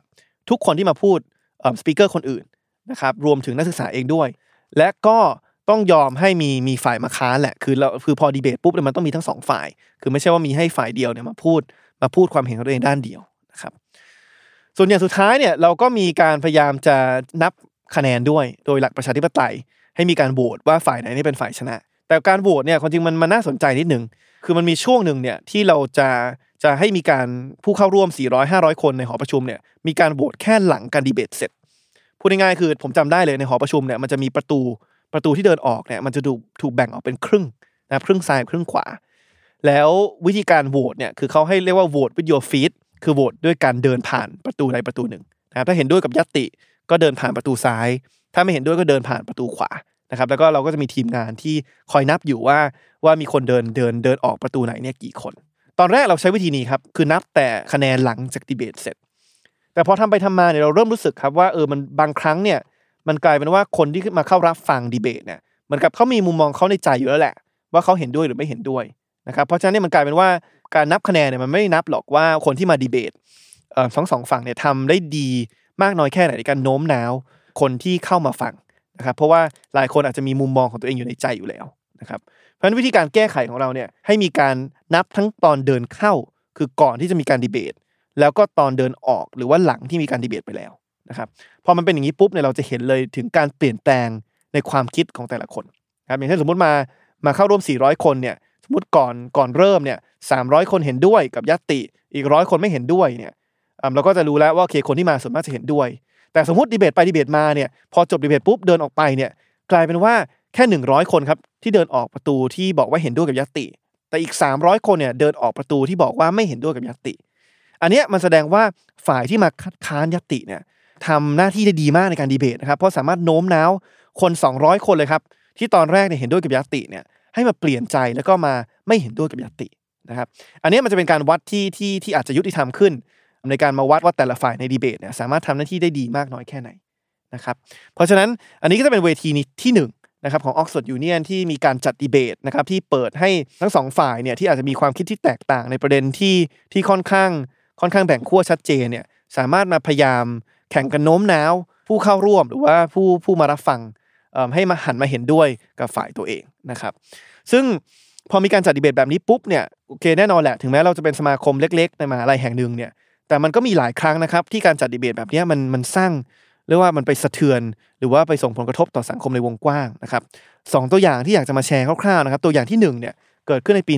1933นะครับถ้านึกย้อนกลับไปเนาะปี 1933เนี่ยเป็นช่วงที่อยู่ระหว่างสงครามโลกครั้งที่ 1 กับสงครามโลกครั้งที่2นะครับผู้คนในประเทศอังกฤษเนี่ยก็ยังบาดเจ็บจากความเสียหายที่เกิดขึ้นจากสงครามโลกครั้งที่ 1 อยู่นะครับก็มีการพยายามการสร้างสัมพันธไมตรีระหว่างประเทศ เพื่อจะป้องกันไม่ให้เกิดสงครามโลกครั้งที่2นะครับ ทีนี้เนี่ยมันก็มีนักศึกษากลุ่มหนึ่งครับ ที่เขามีความเชื่อว่าถ้าอยากจะให้โลกนี้มีความสงบอย่างแท้จริงไม่มีสงครามเนี่ยพูดง่ายๆก็คือว่าเราต้องหยุดการเกณฑ์คนไปรบในสงคราม พูดง่ายๆคือเราต้องปฏิเสธสงครามในทุกกรณีนะครับคือคือต้องหยุดความคิดที่ว่าถ้าเกิดว่ามีประเทศหนึ่งที่สมมติมีกองกำลังมากขึ้น แล้วอาจจะมีความอันตรายในอนาคตเนี่ยไม่ใช่ว่าเราตั้งกองกำลังของเราเนี่ยไปไปปราบเขาหรือว่าไปประกาศสงครามกับเขา แต่ว่าเป็นกลุ่มที่ภาษาอังกฤษเขาเรียกว่า pacifist คือเชื่อในเรื่องสันติวิธี คือเราควรที่จะปฏิเสธการไปไปสู้รบในสงครามในทุกกรณีนะครับกลุ่มนักศึกษากลุ่มนี้ก็เลยเรียกร้องครับให้ออกซฟอร์ดยูเนียนจัดดีเบตหนึ่งขึ้นมานะครับโดยให้ตั้งญัตติว่าภาษาอังกฤษคือ this house will under no circumstances fight for king and country พูดง่ายๆคือว่าเราจะไม่ออกมาต่อสู้ให้กับกษัตริย์ หรือว่าประเทศนี้นะครับไม่ว่าในกรณีใดก็ตามนะครับพอเสนอไปเนี่ยโหมีมีกลุ่ม ประชาชนในวงกว้างขัดขานมากว่าเฮ้ยมีจัดอย่างนี้ได้ไง อันนี้มันจะทำให้ประเทศเราไม่มั่นคงสิ เพราะว่าจะกลายเป็นการบอกว่าให้ประเทศเราเนี่ยไม่ต้องไม่ต้องซื้อยุทโธปกรณ์ไม่ต้องเกณฑ์คนไปรบ ถ้าเกิดว่ามีความจำเป็นต้องประกาศสงคราม แต่ว่านักศึกษาเนี่ยเขาก็เรียกร้องให้มีการจัดดีเบตเกิดขึ้นได้ในที่สุดนะครับแล้วที่มันสร้างผลกระทบต่อสังคมในวงกว้างเนี่ยคือกลายเป็นว่าพอมีการจัดดีเบตครั้งนี้เสร็จเนี่ยกลายเป็นว่าฝ่ายที่เห็นด้วยกับยติเนี่ยชนะครับชนะ 275 ต่อ 153 นะครับอันนี้เป็นสิ่งที่ถูกจารึกไว้เลยในประวัติของสมาคมนี้คือ 275 เห็นด้วย 153 ไม่เห็นด้วยนะครับก็เลยทำให้ตอนนั้นเนี่ยโหนักศึกษาออกซฟอร์ดเองก็โดนด่าเยอะมากแน่นอนข้อคอรหาอย่างหนึ่งที่ฟังแล้วอดคำไม่ได้ในฐานะคนไทยที่เจอคำพูดนี้บ่อยๆ คือนักศึกษาออกซฟอร์ดก็จะโดนหาว่าชังชาตินะครับเพราะว่ากับว่าไปเห็นด้วยกับการที่ไม่ใส่ใจเรื่องความมั่นคง การที่มาบอกว่าเราไม่ควรจะออกไปต่อสู้เพื่อชาติถ้าเกิดว่ามีภัยสงครามเข้ามา นะครับเพราะฉะนั้นนี่เป็นเป็นเป็นเหตุการณ์นึงที่สร้างสร้างความสะเทือนต่อต่อสังคมได้นะครับ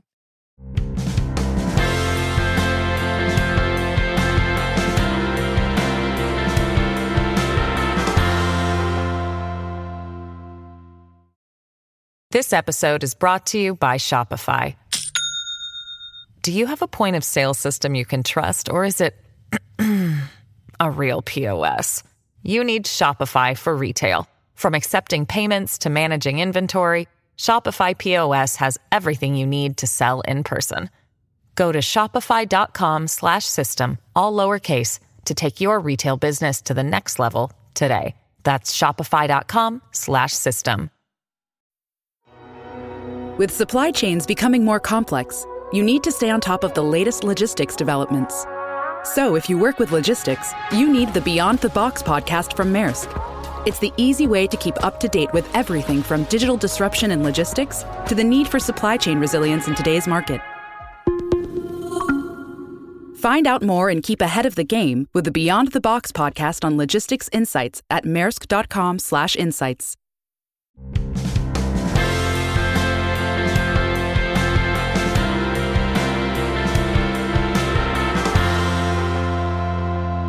ตัวอย่างดีเบตอันที่2นะครับที่ที่เรียกว่าสะเทือนสังคมในประเทศอังกฤษพอสมควรเนี่ยเกิดขึ้นในปี 1975นะครับตอนนั้นมันมีการการตั้งคำถามของประชาชนชาวอังกฤษบางกลุ่มนะครับที่ที่พยายามจะถามว่าเอ๊ะอังกฤษเนี่ยควรจะยังคงเป็นสมาชิกของสหภาพยุโรปอยู่หรือเปล่านะครับช่วงนั้นเป็นช่วงที่เรียกว่าสหภาพยุโรปเองก็มีความแข็งแกร่งขึ้นมามากขึ้นนะครับมีการเรียกว่าปรับรูปแบบให้ประเทศที่เป็นสมาชิกเนี่ยอย่างเช่นประเทศอังกฤษเนี่ยเรียกว่า มีความร่วมมือกับประเทศสมาชิกประเทศอื่นเนี่ยในเชิงเศรษฐกิจแล้วก็ในเชิงการเมืองมากขึ้นนะครับก็เลยมีคนออกมาเรียกร้องว่าเอออังกฤษควรจะถอนตัวออกจากสหภาพยุโรปหรือเปล่านะครับเพื่อที่จะสามารถควบคุมเศรษฐกิจ แล้วก็การเมืองของตัวเองได้มากขึ้นนะครับจริงก็ไม่ไม่ค่อยแตกต่างจากสิ่งที่เกิดขึ้นเมื่อประมาณปี 2016 นะครับไม่นานมานี้ที่มีการที่มีการจัดประชามติเกิดขึ้นนะครับในประเทศอังกฤษให้มีการถอนตัวออกจากสภาพยุโรปนะครับใครที่ติดตามการเมืองประเทศอังกฤษก็จะพอรู้ดีว่าในในประชามติ 2016 เนี่ย ปรากฏว่าผลออกมาว่าประชาชนโหวตให้ถอนตัวออกนะครับชนะไป 52%ต่อ 48%นะครับแต่ในปี 1975เนี่ยมันก็มีการจัดประชามติแบบนี้มาแล้วครั้งหนึ่งนะครับ ซึ่ง 2 วันก่อนที่จะมีการจัดประชามติเนี่ยคือตอนนั้นเนี่ยแบบเรียกว่าโพลก็ยังไม่แน่ใจเนาะว่าผลจะออกมาเป็นอย่างไร ก็มีการถกเถียงกันที่ค่อนข้างสูสีนะครับสำหรับกลุ่มที่อยากใช้อยู่ต่อกับกลุ่มที่อยากให้ออกมาจากสภาพยุโรปนะครับ ออกซฟอร์ดยูเนียนเนี่ยก็เลยรับโจทย์ไปจัดดีเบตในในหอประชุมออกซฟอร์ดยูเนียนเนี่ยโดยเชิญเรียกว่านักการเมืองชั้นนำเลยเรียกว่าผู้นำทั้งฝ่ายที่เห็นด้วยว่าต้องอยู่ในยุโรป แล้วก็ฝ่ายที่คิดว่าควรจะถอนตัวออกเนี่ยมาดีเบตกันเคียงข้างนักศึกษาครับหลักการเหมือนเดิมเนาะไม่ว่าคุณจะเป็นสสเป็นผู้นำรัฐบาล ผู้นำฝ่ายพรรคฝ่ายค้านขนาดไหนเนี่ยก็มีเวลาเท่ากับนักศึกษาก็มาดีเบตถกเถียงกัน ปรากฏว่าผลออกไปเนี่ยถล่มทลายเลยครับ พอดีเบตเสร็จปุ๊บเนี่ยกลุ่มที่ สนับสนุนให้อยู่ในยุโรปเนี่ยชนะไป 493 ต่อ 92 คะแนนนะครับชนะเยอะมากแบบขาดลอยเลยนะครับแล้วพอดีเบตเนี่ยมันถูกถ่ายทอดสดนะครับในในในทีวีช่องหลักของประเทศอังกฤษเนี่ยมันก็เลยแบบทำให้มันมีอิทธิพล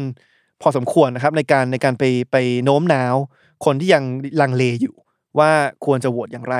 ในประชามติที่กำลังจะเกิดขึ้นในอีก 2 วันข้างหน้า นะครับก็เลยทำให้ในที่สุดแล้วเนี่ยผลออกมาคือว่าประชาชนชาวอังกฤษเนี่ยในปี 1975เนี่ยโหวตให้อังกฤษเนี่ยยังคงเป็นสมาชิกของสภาพยุโรปต่อนะครับเพราะฉะนั้นจะเห็นว่าอันนี้เป็นเป็นตัวอย่างที่หนึ่งนะของ Oxford Union ที่แสดงให้เห็นว่าถ้าเราอยากจะเรียกว่าให้สองฝ่ายที่มีความเห็นที่ต่างกันในมาถกเถียงกัน ในประเด็นที่อาจจะค่อนข้างมีความแตกแยกในประเด็นที่คนมีความเห็นที่ค่อนข้างแบ่งขั้วอย่างชัดเจน แล้วก็อยากให้ทั้งสองทั้งสองฝ่ายมีพื้นที่อย่างเท่าเทียมกันในการมาชี้แจง แล้วก็โน้มน้าว คนที่เรียกประชาชนธรรมดา หรือว่านักศึกษาที่อยู่ตรงกลางเนี่ยก็เป็นรูปแบบการการการดีเบตรูปแบบหนึ่งนะครับที่อาจจะสามารถนำมาประยุกต์ใช้ในชีวิตประจำวันได้พูดง่ายๆคือเป็นไปได้ไหมล่ะอย่างรายการคุณจอมขวัญเนี่ยอาจจะมีการโหวตก่อนเนะคืออาจจะตั้งตั้งยติไว้ก่อน ว่าวันนี้เรามาจะจะมาดีเบตเรื่องอะไร แล้วก็ให้ประชาชนโหวตเข้ามาก่อน ดูว่าความคิดเห็นก่อนรายการเป็นอย่างไรนะครับแล้วก็พอดีเบตเสร็จปุ๊บหนึ่งชั่วโมงเนี่ย ก็อาจจะมีการโหวตตอนจบ ดูว่าความคิดเห็นของแต่ละคนเนี่ยเป็นอย่างไร แล้วดูว่ามีการเปลี่ยนไหมนะครับ ว่าใครสามารถโน้มน้าวคนได้มากกว่าการให้เปลี่ยนใจจากที่ไม่เคยเห็นด้วยกับตัวเองเนี่ยมาเห็นด้วยกับตัวเองนะครับเพราะฉะนั้นนั้นคือเวทีรูปแบบที่1นนะซึ่งจุดประสงค์ชัดเจนก็คือการเอา 2 ฝ่ายเนี่ยมาดีเบตกัน ทีนี้เวทีรูปแบบที่2เนี่ยอาจจะมีจุดประสงค์ที่แตกต่างออกไปนะครับอันนี้เป็นจุดประสงค์การพยายามจะรวบรวมมากกว่า คือไม่ได้ต้องการให้คนมาดีเบตกัน แต่ต้องการจะรวบรวมความเห็นที่มันแตกต่างหลากหลายให้ได้เยอะที่สุด นะครับอันนี้ผมอยากจะยกตัวอย่างจากประเทศไอซ์แลนด์นะครับซึ่งพอพูดถึงเรื่องรัฐธรรมนูญเนี่ยความจริงไอซ์แลนด์เนี่ยก็เป็นเป็นเป็นประเทศที่มีบทเรียนที่ค่อนข้างสำคัญนะครับเกี่ยวกับการร่างรัฐธรรมนูญฉบับใหม่ ถามว่าเกิดอะไรขึ้นในไอซ์แลนด์ในปี 2008-2009เนี่ยมันเกิดวิกฤตเศรษฐกิจการเมืองเกิดขึ้นนะครับอย่างที่เราอาจจะพอทราบกันดีในปี 2008เนี่ยมันเกิดวิกฤตเศรษฐกิจทั่วโลกเลยนะครับหรือว่าที่ไทยอาจจะคุ้นเคยในชื่อของวิกฤตแฮมเบอร์เกอร์นะครับที่เกิดขึ้น จากสหรัฐอเมริกานะครับเช่นเดียวกันไอซ์แลนด์เองก็ก็ถูกผลกระทบจากวิกฤตเศรษฐกิจครั้งนี้พอสมควรเนี่ยทำให้แบงก์หรือว่าธนาคารพาณิชย์ในฝ่ายเอกชนของไอซ์แลนด์ที่ใหญ่ที่สุด 3 เจ้าเนี่ยล้มละลายหมดเลยนะครับทำให้เรียกว่า GDP นะครับหรือว่ารายได้รวมของประเทศเนี่ยเรียกว่า ไม่ใช่แค่เจริญเติบโตช้านะครับ แต่ว่าถดถอยนะครับ ตกไปถึง 10%นะครับ คือถ้าเทียบ GDP จากไตรมาสที่ 3 ของปี 2007 มาไตรมาสที่ 3 ของปี 2010 เนี่ยใน 3 ปีเนี้ย GDP ของของไอซ์แลนด์ตกไป 10%นนะครับ พอมันเกิดวิกฤตเศรษฐกิจเกิดขึ้นขนาดนี้เนี่ย มันก็เลยทำให้ประชาชนชาวไอซ์แลนด์บางคนเนี่ยเขาเริ่มมาตั้งคำถามว่า เอ๊ะ มันมีความบกพร่องในการบริหารบ้านเมืองหรือเปล่าที่มันที่มันเกิดขึ้น จากกฎระเบียบบางอย่างของรัฐธรรมนูญ ฉบับ 1944 ที่ถูกบังคับใช้ณเวลานั้นนะครับเป็นรัฐธรรมนูญที่มีอายุเรียกว่าเกิน 60 ปีนะครับ65 ปีนะครับก็มีคนไปเห็นว่าเออมันมีช่องโหว่หลายอย่างที่ทำให้การบริหารบ้านเมืองมันไม่สามารถรับมือกับวิกฤตเศรษฐกิจได้นะครับทำให้ในที่สุดเนี่ยเศรษฐกิจไอซ์แลนด์เนี่ยถูกกระทบจากวิกฤตเศรษฐกิจโลกมากกว่าอีกหลายประเทศทั่วโลกแล้วก็ในแถบยุโรปตะวันตกนะครับมันก็เลยทำให้เนี่ยครับวิกฤตเศรษฐกิจก็เลยพลิกไปเป็นวิกฤตทางการเมือง แล้วก็ มีประชาชนออกมาเรียกร้องให้มีการร่างรัฐธรรมนูญฉบับใหม่นะครับทีนี้พอมันมีเริ่มเริ่มมีกระแสเรื่องของการร่างรัฐธรรมนูญฉบับใหม่เกิดขึ้นเนี่ยมันก็เลยทำให้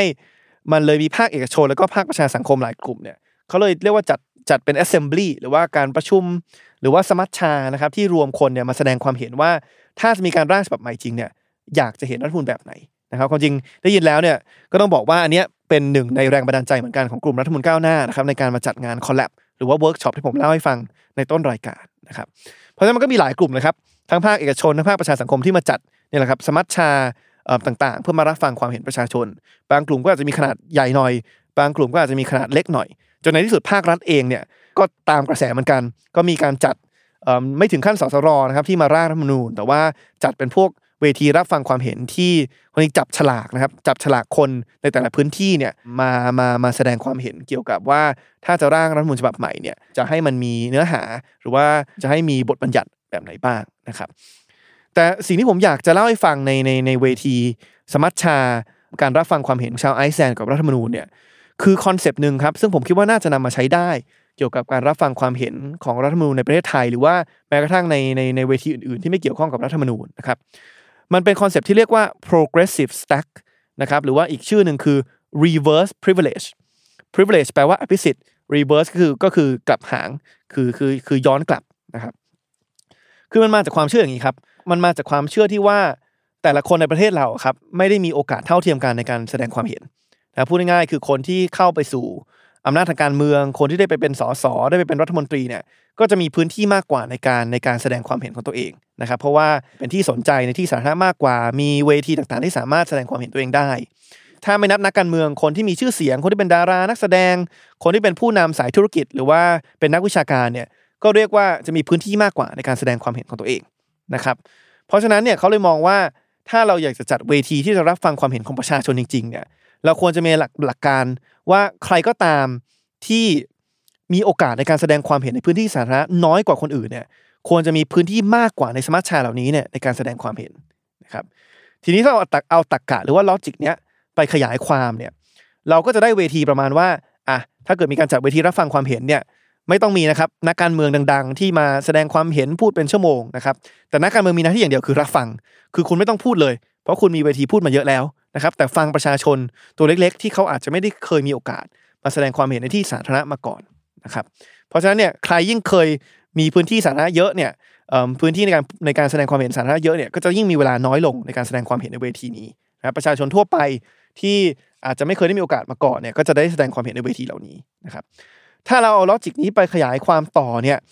ชาวไอซ์แลนด์เนี่ยเขาก็ไปตีความเพิ่มเติมอีก เขาก็พยายามจะมองว่าเอ๊ะในประชาชนในประเทศเขาเนี่ย มันจะมีกลุ่มบางกลุ่มที่อาจจะ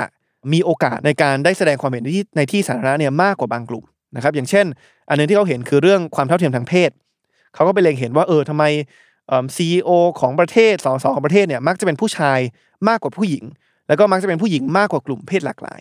นะครับเพราะฉะนั้นเขาก็จะมองว่าถ้างั้นเนี่ยถ้าใช้ลอจิกเดียวกันเนี่ยเขาก็จะบอกว่าผู้ชายเนี่ยหรือตัวแทนที่เป็นผู้ชายเนี่ย มีพื้นที่เยอะมาแล้วในการแสดงความเห็นที่ผ่านมามากกว่าผู้หญิง แล้วก็มากกว่ากลุ่มเพศหลากหลาย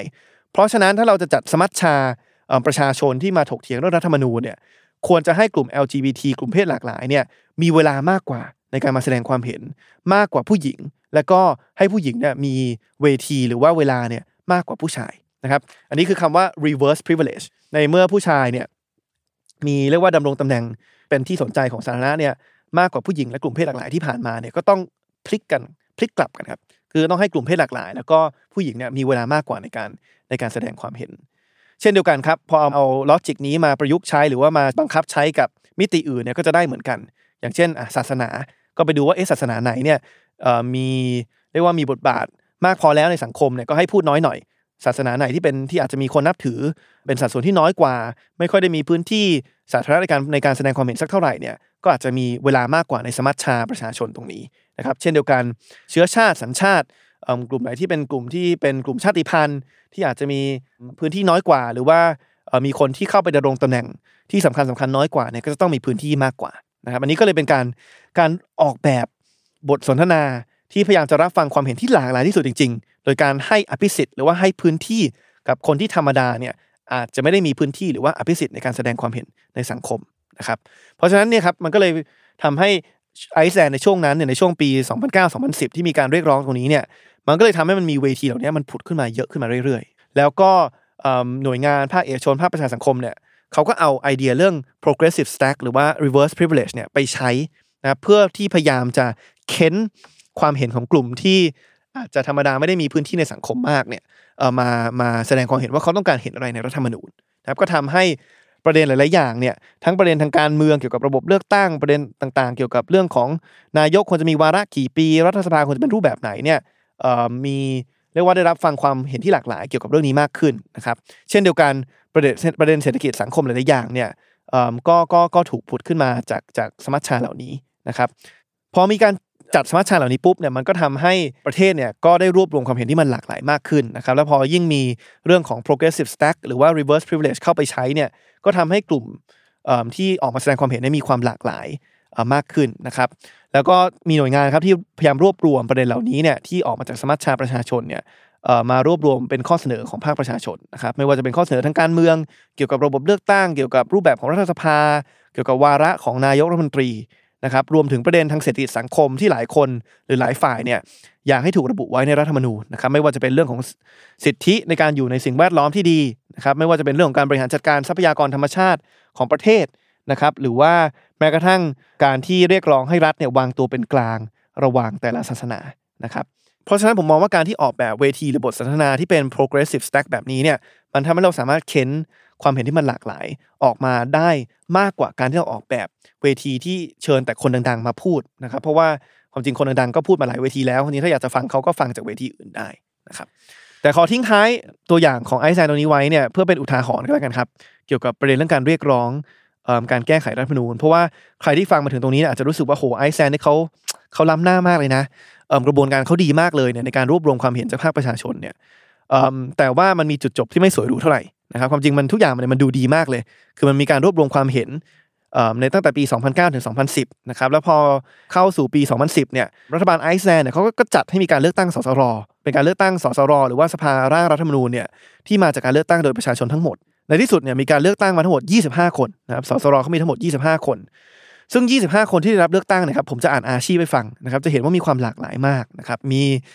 อาจารย์เศรษฐศาสตร์จากมหาลัย นะครับมีผู้ประกาศข่าวนะครับมีหมอ มีทนายนะครับมีนักคณิตศาสตร์ มีเกษตรกร มีนักข่าวนะครับมีบาทหลวงนะครับมีเรียกว่าประธานสมาคมการแข่งเกมนะครับมีอาจารย์มหาลัยอีกท่านหนึ่งนะครับมีผู้บริหารพิพิธภัณฑ์นะครับก็จะเห็นว่าโอ้โหมีความหลากหลายมาก มีประธานสภาพแรงงานก็เข้ามาด้วยเหมือนกันนะครับเพราะฉะนั้นพอมันจัดการเลือกตั้งที่มาจากประชาชนร้อยเปอร์เซ็นต์แล้วก็วาง กฎระเบียบการเลือกตั้งในรูปแบบหนึ่งเนี่ยทำให้สามารถได้สสรที่ที่มีความหลากหลาย แล้วก็เป็นตัวแทนของภาคประชาชนได้ พอเข้ามา 25 คนปุ๊บเนี่ยก็มีการร่างรัฐมนูญฉบับใหม่ขึ้นมา ใช้เวลาประมาณปี 2 ปีนะครับจนในที่สุดเนี่ยพอเข้าสู่ปี 2012เนี่ยก็มีการเอาร่างฉบับใหม่เนี้ยไปทำประชามตินะครับประชามติก็ไม่ได้มีถามคำถามเดียวนะครับคุณยังถามทั้งหมดเนี่ยหกคำถาม ก็คือคำถามแรกเนี่ยจะเป็นการถามว่ารับร่างหลักของรัฐมนูญฉบับนี้หรือเปล่านะครับแล้วก็อีก 5คำถามเนี่ยจะเป็นประเด็นยิบย่อย นะครับที่ที่อาจจะมีข้อถกเถียงเยอะขึ้นมาหน่อย เกี่ยวกับรัฐมนูญร่างใหม่ของไอซ์แลนด์ตรงนี้นะครับอย่างเช่นจะมีเรื่องของว่าอยากให้ทรัพยากรธรรมชาติเนี่ยที่ปัจจุบันเนี่ยไม่ได้มีเอกชนเป็นเจ้าของเนี่ยควรจะถูกอรองรับให้เป็นสมบัติประจำชาติหรือไม่นะครับ มีประเด็นเกี่ยวกับเรื่องของการว่ารัฐควรจะวางตัวอย่างไรเเกี่ยวกับศาสนานะครับ มีเรื่องของ ระบบการเลือกตั้งอันนี้ก็ถูกแยกออกมาเป็นประเด็นประเด็นย่อยที่ที่ถูกโหวตรวมกันเป็นทั้งหมด 6คำถามนะครับปรากฏว่าพอมีประชามติปี 2012 ปุ๊บ ทั้ง 6คำถามผ่านหมดครับ จะมีบางคำถามที่ผ่านแบบชิวเฉียด 57%ต่อ 43%นะครับแต่ก็จะมีบางคำถามที่ผ่านอย่างค่อนข้างท่วมท้นนะครับมีอย่างคำถามนึงเนี่ยผ่านไป 83%ต่อ 17%นะครับเพราะฉะนั้นทุกอย่างดูดีมากเลยตั้งแต่การเรียกร้องให้มีการร่างรัฐธรรมนูญฉบับใหม่การจัดสมัชชา ที่ใช้ progressive stack เพื่อมารวบรวมความเห็นที่หลากหลาย การเลือกตั้งสสรมีตัวแทนจากภาคประชาชนเข้าไปจริง ๆ ที่มีความหลากหลายในวิชาชีพ ร่างรัฐมนูญฉบับใหม่ปุ๊บ ส่งต่อให้ประชาชนเลือกผ่านประชามติ ผ่านทุกคำถามปุ๊บ ได้ฉบับใหม่มาแล้วนะครับที่ได้รับฉันทานุมัติจากประชาชน ปรากฏว่าฝันร้ายก็เกิดขึ้นครับ ปี 2013 มีการเลือกตั้งครับ ยุบสภาเลือกตั้ง และกลายเป็นว่าพรรคการเมืองที่ได้สสจำนวนมากที่สุดเนี่ย แล้วในที่สุดหัวหน้าพรรคคนนั้นเนี่ยมาเป็นนายกคนใหม่เนี่ยกลับมาจากพรรคการเมืองที่ไม่เห็นด้วยกับการแก้ไขรัฐธรรมนูญนะครับแล้วก็ไม่เห็นด้วยกับการร่างรัฐธรรมนูญฉบับใหม่ แล้วก็ปัดไอ้ร่างรัฐธรรมนูญฉบับใหม่เนี่ยตกไปอย่างดื้อเลยครับ คือพอเข้ามาปุ๊บก็บอกว่าคือไม่ไม่ไม่ไม่ไม่หยิบเรื่องนี้ขึ้นมาทำเลยนะครับประชาชนบางคนก็ออกมาต่อต้านครับบางคนก็ลงถนนออกมาต่อต้านว่าเฮ้ยทำอย่างนี้ได้ไง แต่ว่าในเชิงอำนาจทางกฎหมายเนี่ยคือเขาก็ทำได้นะครับเพราะว่าการจัดประชามติครั้งนั้นของไอซ์แลนด์เนี่ยมันดันเป็นประชามติที่ไม่ผูกมัด ก็คือเป็นประชามติที่ในที่สุดแล้วเนี่ยสภาเลือกว่าจะเอาไปบังคับใช้หรือว่าไม่ก็ได้ ก็เลยกลายเป็นว่าเนี่ยแหละครับ นายกคนใหม่ แล้วก็รัฐบาลชุดใหม่เนี่ยก็ลักไก่ปัดตก เรียกว่าความพยายามของภาคประชาชน 3 ปีที่ผ่านมาเนี่ยในการได้รัฐมนูญฉบับประชาชน หรือว่าที่ที่ทั่วโลกเขาเรียกว่า crowd source constitution เนี่ยคือเป็นรัฐมนูญที่รวบรวมความเห็นของประชาชนได้เยอะที่สุดเนี่ยปัดตกไปอย่างดื้อเลยนะครับ เพราะฉะนั้นก็อะนะครับจะ ตีความกันอย่างไรก็แล้วแต่ท่านผู้ฟังนะครับ แต่ว่าผมว่าก็เป็นอุทาหรณ์สำหรับพวกเราเหมือนกันนะครับ ว่าถึงแม้ว่าภาคเอกชน หรือว่าภาคประชาสังคม ภาคประชาชนจะมีความตื่นตัวมากน้อยแค่ไหน คิดค้นกระบวนการที่ดีมากน้อยแค่ไหนเนี่ยยังไงเราต้องอย่าลืมกดดันทั้งรัฐสภาแล้วก็รัฐบาลเนี่ยให้ให้มีความจริงใจในการที่จะเปิดให้มีการร่างรัฐมนูญฉบับใหม่โดยภาคประชาชนอย่างแท้จริงด้วยนะครับโอเคครับทีนี้ตัวอย่างที่ 3 หรือว่าตัวอย่างสุดท้ายในวันนี้เนี่ย เมื่อกี้เราไปที่อังกฤษและต่อด้วยฟินแลนด์เนี่ยตัวอย่างที่3เนี่ยผมจะกลับมาที่ทวีปเอเชียนิดหนึ่งจะมาที่ประเทศไต้หวัน โดยก็เป็นการออกแบบบทสนทนาหรือว่าเวทีที่มีจุดประสงค์แตกต่างจาก 2 ตัวอย่างแรกนิดหนึ่งนะครับตัวอย่างแรกของ Oxford Union คือการจัดเวทีดีเบตเนาะเอาทุกความเห็นมามาชนกันเลย มาชนกันมาถกเถียงกัน ให้ทุกคนเห็นข้อดีข้อเสีย เวทีที่ 2 ของไอซ์แลนด์คือการพยายามจะเค้นเค้นความเห็นที่หลากหลายออกมาจากกลุ่มคนที่ธรรมดาอาจจะไม่ได้มีปากมีเสียงเท่าไหร่ในสังคมนะครับ เวทีที่ 3 ของไต้หวันเนี่ยจะมีจุดประสงค์อีกแบบหนึ่งคือจุดประสงค์ในการพยายามจะหาฉันทามติครับ คือจะไม่ได้จัดเวทีเพื่อให้สองฝ่ายมาดีเบตกัน แต่พยายามจะหาฉันทามติ หรือว่าจุดร่วมของของกลุ่มคนที่ธรรมดาอาจจะอยู่กันคนละฝั่งทางการเมือง หรือว่ามีความเห็นคนละฝั่งกัน ที่ตัวอย่างที่ไต้หวันเขาหยิบยกมาใช้ในครั้งแรกเนี่ย ไม่ได้เป็นประเด็นเรื่องรัฐธรรมนูญนะครับ แต่ว่าก็เป็นประเด็นที่มีผู้คนในประเทศเนี่ยมีความเห็นที่แบ่งออกเป็นสองขั้วอย่างชัดเจนเหมือนกัน ก็คือประเด็นเรื่องของการทำให้ Uber นั้นถูกกฎหมาย คือตอนนั้นที่ไต้หวันเนี่ยต้องบอกว่าคนก็แบ่งออกเป็นสองขั้วชัดเจน ระหว่างกลุ่มคนที่คิดว่าควรจะให้ Uber กับ Grab ถูกกฎหมาย กับกลุ่มคนที่คัดค้านคิดว่า Uber กับ Grab ไม่ควรจะถูกกฎหมาย พอมีการจัดทำโพลทีไรเนี่ยผลก็จะออกมาสูสีสูสีกันตลอด 50 50 60 40 40 60นะครับกลุ่มคนที่ออกมาสนับสนุนให้ Grab กับ Uber ถูกกฎหมายเนี่ยเขาก็จะมีชุดเหตุผลแล้วก็ชุดความคิดของเขา เขาก็จะบอกว่าเนี่ยในเมื่อเทคโนโลยีมันพัฒนาไปไกลแล้วเนี่ย กฎหมายก็ควรจะตามไม่ทันนะครับในเมื่อมันมีประชาชนหลายคนที่ที่สามารถเรียกแท็กซี่ผ่าน Grab กับ Uber ได้อย่างสะดวกสบายแล้วเนี่ยเรียกรถผ่าน Grab กับ Uber ได้อย่างสะดวกสบายแล้วผ่านมือถือของตัวเองเนี่ยทำไมกฎหมายถึงจะไปห้าม ไม่ให้เขาทำตรงนั้นนะครับยิ่งไปกว่านั้นเนี่ยเอ่อมันก็อาจจะคล้ายๆกับที่ไทยเนาะที่บางครั้งเนี่ยเอ่อการให้บริการของแท็กซี่ บางครั้งมันก็ไม่ตอบโจทย์ความต้องการของของประชาชนเหมือนกัน เช่น เรียกให้ไปแล้วปฏิเสธไม่ยอมไปหรือว่าในช่วงที่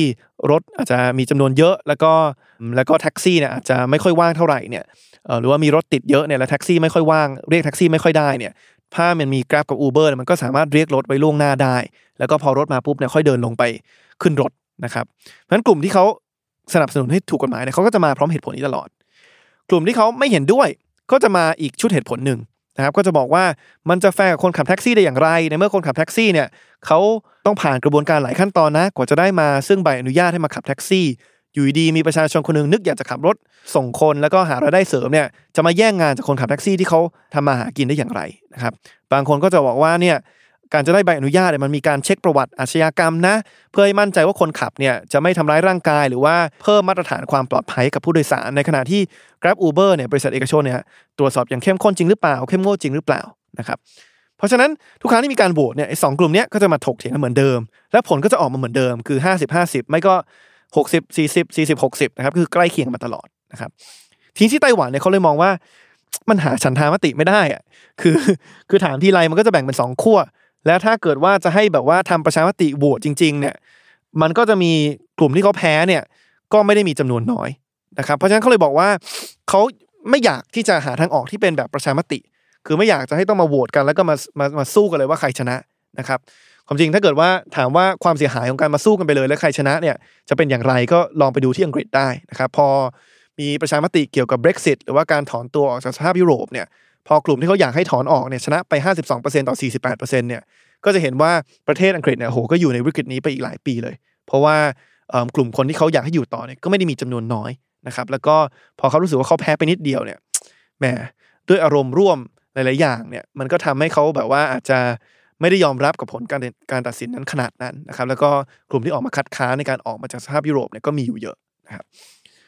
เพราะฉะนั้นเนี่ยไต้หวันเขาก็ไม่อยากจะ ไปในแนวทางนั้น ไม่อยากตัดสินอะไรไปอย่างหนึ่งแล้วเนี่ยมีคนเกือบครึ่ง ถึงแม้ไม่ถึงครึ่งเนี่ยไม่เห็นด้วย เขาก็เลยบอกว่าเออถ้างั้นทำยังไงดีนะครับทางออกของเขาเนี่ยคือการพลิกวิธีการถามคำถามครับ คือเขาบอกว่ามันพอแล้วกับการมาถามว่าเห็นด้วยไม่เห็นด้วยกับการให้ครับอูเบอร์ถูกกฎหมายเพราะถามไปทีไรผลก็ออกมาเหมือนเดิม เพราะฉะนั้นเราต้องห้ามถามครับ ห้ามถามว่าเห็นด้วยหรือไม่เห็นด้วย ห้ามถามคำถามอะไรที่มีแค่ 2 ทางเลือก ห้ามถามคำถามอะไรที่มีแค่ให้เราสามารถเลือกว่าเอาหรือไม่เอาใช่หรือไม่นะครับ แต่ต้องเปลี่ยนวิธีการถามใหม่ เพื่อพยายามจะเค้นหาจุดร่วมของทั้งสองฝ่ายนะครับสิ่งที่ไต้หวันทำผมว่าฉลาดมากเลย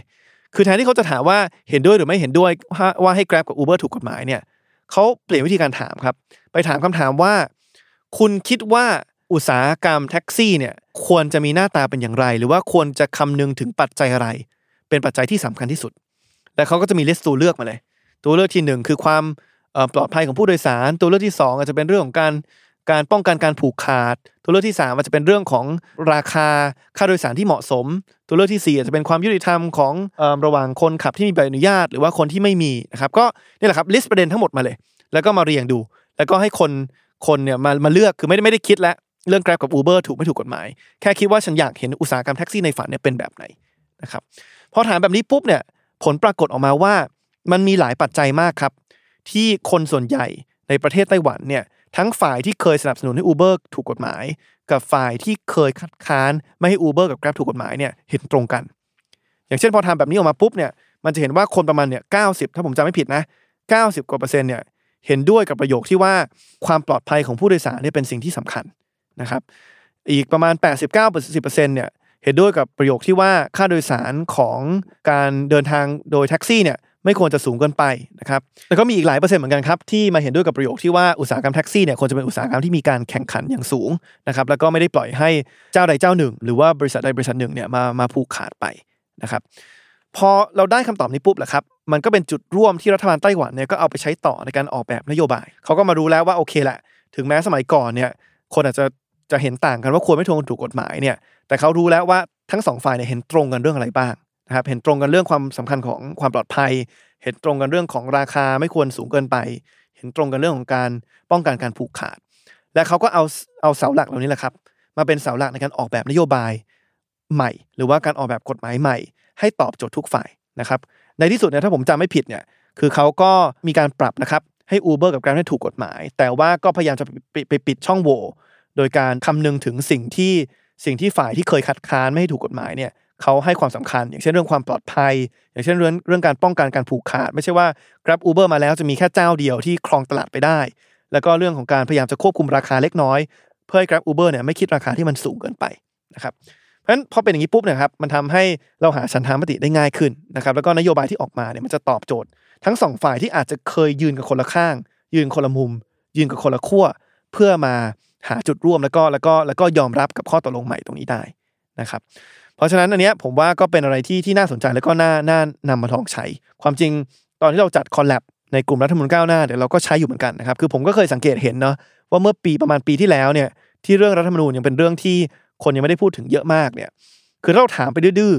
ว่าเอาไม่เอา เช่น แก้ไม่แก้รัฐธรรมนูญฉบับ60เนี่ยเหมือนกับพอถามแบบนี้ปุ๊บเนี่ยคนจะอยู่ในโหมดที่แบบว่ามีธงอยู่ในใจไว้อยู่แล้วคือคนที่เชียร์พรรครัฐบาล หลายคนก็จะรู้สึกว่ารัฐรัฐธรรมนูญฉบับ60เนี่ย มันเป็นฉบับที่พรรคของฉันสนับสนุนนะ เพราะฉะนั้นเนี่ยฉันก็จะต้องอปักธงไว้ก่อนว่าไม่แก้ ในขณะที่คนที่เชียร์พรรคร่วมฝ่ายค้านเนี่ยก็จะรู้สึกว่าเอ้ยพรรคที่ฉันเชียร์เนี่ยเขาสนับสนุนให้มีการแก้ไขนะ เพราะฉะนั้นเนี่ยฉันก็ต้องปักธงไว้ก่อนว่าให้มีการแก้ไขนะครับ เพราะฉะนั้นหลายครั้งเวลาถามแบบเนี้ยถ้าเกิดว่าไม่ได้เป็นคนที่ที่ที่ใส่ใจหรือว่าให้ความสนใจเรื่องประเด็นการแก้ไขรัฐมนูญโดยเฉพาะเนี่ยก็มักจะจะจะจะมีชุดความคิดที่ตรงกับพรรคที่ตัวเองนั้นสนับสนุนนะครับ ผมก็เลยคิดว่าเออเราถามไปว่าเห็นด้วยไม่เห็นด้วยว่าให้แก้หรือไม่แก้เนี่ยบางครั้งมันอาจจะไม่ได้อะไร ผมก็เลยลองเปลี่ยนคำถามครับ เวลาเราจัดงานคอลแลบเนี่ยเราเลยไม่ไม่ได้ถามครับว่าควรหรือไม่ควรแก้ แต่เราทำเหมือนกับที่ไต้หวันทำเนาะไต้หวันเขาถามว่าอุตสาหกรรมแท็กซี่ในฝันของคุณเนี่ยควรจะเป็นอย่างไร หรือว่าควรจะพิจารณาถึงปัจจัยอะไรบ้าง ผมก็ถามเหมือนกันครับรัฐธรรมนูญในฝันของคุณเนี่ยควรจะมีหน้าตาเป็นอย่างไร ควรจะมีระบบเลือกตั้งแบบไหน ควรจะยึดคุณค่าหลักแบบไหน ควรจะมีสิทธิเสรีภาพอะไรบ้าง ควรจะมีวุฒิสภารูปแบบไหน นะครับโดยที่ไม่ต้องไปแคร์ครับว่า 60 เขียนแบบไหน เอาแบบที่คุณอยากได้ก่อนนะครับแล้วพอเป็นอย่างนั้นปุ๊บเนี่ยค่อยไปเปรียบเทียบตอนจบ ว่าโอเค เพราะฉะนั้นเนี่ยมันต้องแก้อะไรบ้าง หรือว่าไม่ต้องแก้อะไรบ้าง ถ้าสิ่งที่คุณต้องการในฝันมันเหมือนกับสิ่งที่รัฐธรรมนูญ60 เป็นอยู่แล้วเนี่ยก็สรุปก็คือไม่ต้องแก้ในประเด็นนั้น ถ้ามันต่างกันก็คือต้องแก้ในประเด็นนั้นนะครับเพราะเป็นแบบนี้ผมรู้สึกว่าเออมันทำให้ พอเข้ามาเข้ามาในเวิร์กช็อปของเราเนี่ยมันไม่ได้มันไม่ได้เริ่มต้นด้วยการเข้ามาปุ๊บเนี่ยเราแบ่งขะแบ่งคนเป็นสองฝ่ายอย่างชัดเจนเลยะ ว่าฝ่ายที่เห็นด้วยกับการแก้ กับฝ่ายที่คิดว่าไม่ต้องแก้นะครับความจริงวันนี้ผมก็ดีใจนะว่าว่าดีเบตตรงนี้มันมันแทบจะหายไปแล้ว เพราะว่าผมว่าหลายคนแหละ ไม่ว่าจะเชียร์พักไหนเนี่ยเริ่มเห็นตรงกันแล้วว่ารัฐธรรมนูญฉบับ60มันต้องแก้นะเพียงแต่ว่าจะแก้ในประเด็นไหนก็ไปถกเถียงกันต่อได้นะครับแต่ผมว่าอันนี้เป็นประเด็นหนึ่งที่ที่ผมว่าหรือว่าเป็นเทคนิคหนึ่งที่ผมว่าเราสามารถนำมาใช้ได้ในการพยายามจะสร้างเวทีเพื่อหาฉันทามตินะคือถ้าเรากลับไปพูดเรื่องหนึ่งหนึ่งสองที่พูดในต้นรายการเนี่ยคือถ้าเราเราเราเริ่มต้นการคุยว่า เอาไม่เอาหนึ่งหนึ่งสองเนี่ยแน่นอนแหละคนที่ติดตามประเด็นมาอย่างใกล้ชิดเนี่ยเขาก็จะมีเขาก็จะมีความเห็นที่ค่อนข้างชัดเจน หรือว่าความเห็นที่ค่อนข้างรอบคอบ แล้วก็ไตร่ตรองมาแล้วว่าว่าควรหรือไม่ควรมี แต่สมมติคนทั่วไปที่อาจจะไม่ได้ได้ศึกษาเรื่องนี้มามากเนี่ยบางครั้งเนี่ยเขาอาจจะไม่แน่ใจนะว่าจะตอบอย่างไรเอาไม่เอานะครับ แล้วมันอันตรายมากนะครับพอยิ่งเป็นประเด็นที่ละเอียดอ่อนเช่นหนึ่งหนึ่งสองเนี่ยคือบางครั้งเนี่ยมันจะถูกเบี่ยงเบนประเด็นแทนที่จะมาคุยกันว่าเอาไม่เอาหนึ่งหนึ่งสองเนี่ยจะกลายเป็นถูกพลิกให้ไปคุยกันว่าเอาไม่เอาสถาบัน นะครับซึ่งอันนี้มันไม่ใช่เจตนาเลยนะครับ ของการมาคุยกันเรื่องเอาไม่เอาหนึ่งหนึ่งสองนะครับเพราะว่าไม่ว่าคุณจะคิดเห็นอย่างไรกับการไปรูปสถาบันในมิติอื่นเนี่ยมันอาจจะมีมุมมองที่ตรงกันก็ได้ เกี่ยวกับเรื่องการแก้ไข หรือว่ายกเลิกมาตราหนึ่งหนึ่งสองนะครับเพราะฉะนั้นถ้าเราจะคุยเรื่องแบบนี้บางทีเราอาจจะไม่ไม่ไม่ควรจะเริ่มถามว่าเอาไม่เอาหนึ่งหนึ่งสองแต่ควรจะมาถามก่อนดีกว่าว่าโอเค ถ้าเราจะมีกฎหมายที่เกี่ยวข้องกับการหมิ่นประมาทดูหมิ่น หรือว่าอาฆาตมาตร้าย องค์พระมหากษัตริย์เนี่ยเราควรจะยึดหลักการอะไร นะครับแล้วมาดูว่าแต่ละคนมีหลักการอะไรที่เห็นเห็นเห็นร่วมกันไหมเช่นหลักการที่หนึ่งอาจจะบอกว่าโอเค โทษไม่ควรจะเกินเท่าไหร่นะครับเพราะว่าไม่ได้เป็นไม่ได้เป็นการกระทำที่ร้ายแรงจนเกินไปอันนี้ก็เป็นหลักการที่หนึ่งที่อาจจะอาจจะพอหาฉันทามติได้ หลักการที่ 2 จะบอกว่าโอเค วิพากษ์วิจารณ์โดยสุจริตควรจะทำได้นะครับและควรจะมีการแบ่งแยกว่าชัดเจนเลยว่าแตกต่างจากการดูหมิ่นหรือว่าอาฆาตมาตราย อันที่ 3 ก็อาจจะบอกว่าเอ๊ะโทษที่วางไว้สำหรับตรงนี้เนี่ยเราอาจจะบอกก็ได้นะว่า โทษไม่ควรจะหนักหนาสาหัสเกินกว่าการปรับ นะครับอาจจะมาคุยกันว่าเอ๊ะมันจำเป็นจะต้องมีการวางโทษที่เป็นการจำคุกหรือเปล่านะครับหรือว่าหลักการอีกหลักการหนึ่งที่อาจจะเป็นหลักการที่กว้างขึ้นมาที่เราอาจจะเห็นตรงกันก็ได้ คือบอกว่าออกแบบกฎหมายนี้อย่างไรก็ตามเนี่ยคือต้องอย่าให้สถาบันพระมหากษัตริย์เนี่ยถูกดึงมาเป็นเครื่องมือทางการเมืองของฝ่ายใดฝ่ายหนึ่งนะครับเพราะฉะนั้นนี่แหละครับถ้าเกิดถ้าถามไปตรงๆว่าเอาไม่เอาหนึ่งหนึ่งสองเนี่ยอาจจะมีกลุ่มหนึ่งบอกเอากลุ่มหนึ่งบอกให้ยกเลิก แต่มันอาจจะมีบางหลักการครับที่ทั้งสองฝั่งเนี่ยความจริงเห็นตรงกันนะครับเช่นหลักการที่ว่าเนี่ยไม่ควรเป็นเครื่องมือทางการเมืองโทษไม่ควรเกินเท่าไหร่เนี่ยเพราะฉะนั้นเนี่ยพอ ปลี่ยนวิธีการถามคำถามเนี่ยมันอาจจะเริ่มต้นในการหาฉันทามติตรงนี้ได้ก่อน แล้วก็ค่อยมาออกแบบครับว่าโอเค ถ้าจะยกเลิกจริงๆเนี่ยยกเลิกไปแล้วเราจะสร้างความสบายใจให้กับกลุ่มที่เคยคัดค้านการยกเลิกอย่างไร มาดูว่าเขาให้ความสำคัญกับเรื่องอะไร หรือว่าถ้าไม่ยกเลิกเนี่ยเราก็ต้องมาดูว่าเราจะแก้อย่างไงเพื่อให้ตอบโจทย์ กลุ่มที่เขาเคยเสนอว่าให้ยกเลิก ว่ากลุ่มนั้นเนี่ยเขายึดติด หรือว่าเขามีความเชื่อหรือว่าหลักคิดที่ให้ความสำคัญกับเรื่องไหน เพื่อจะได้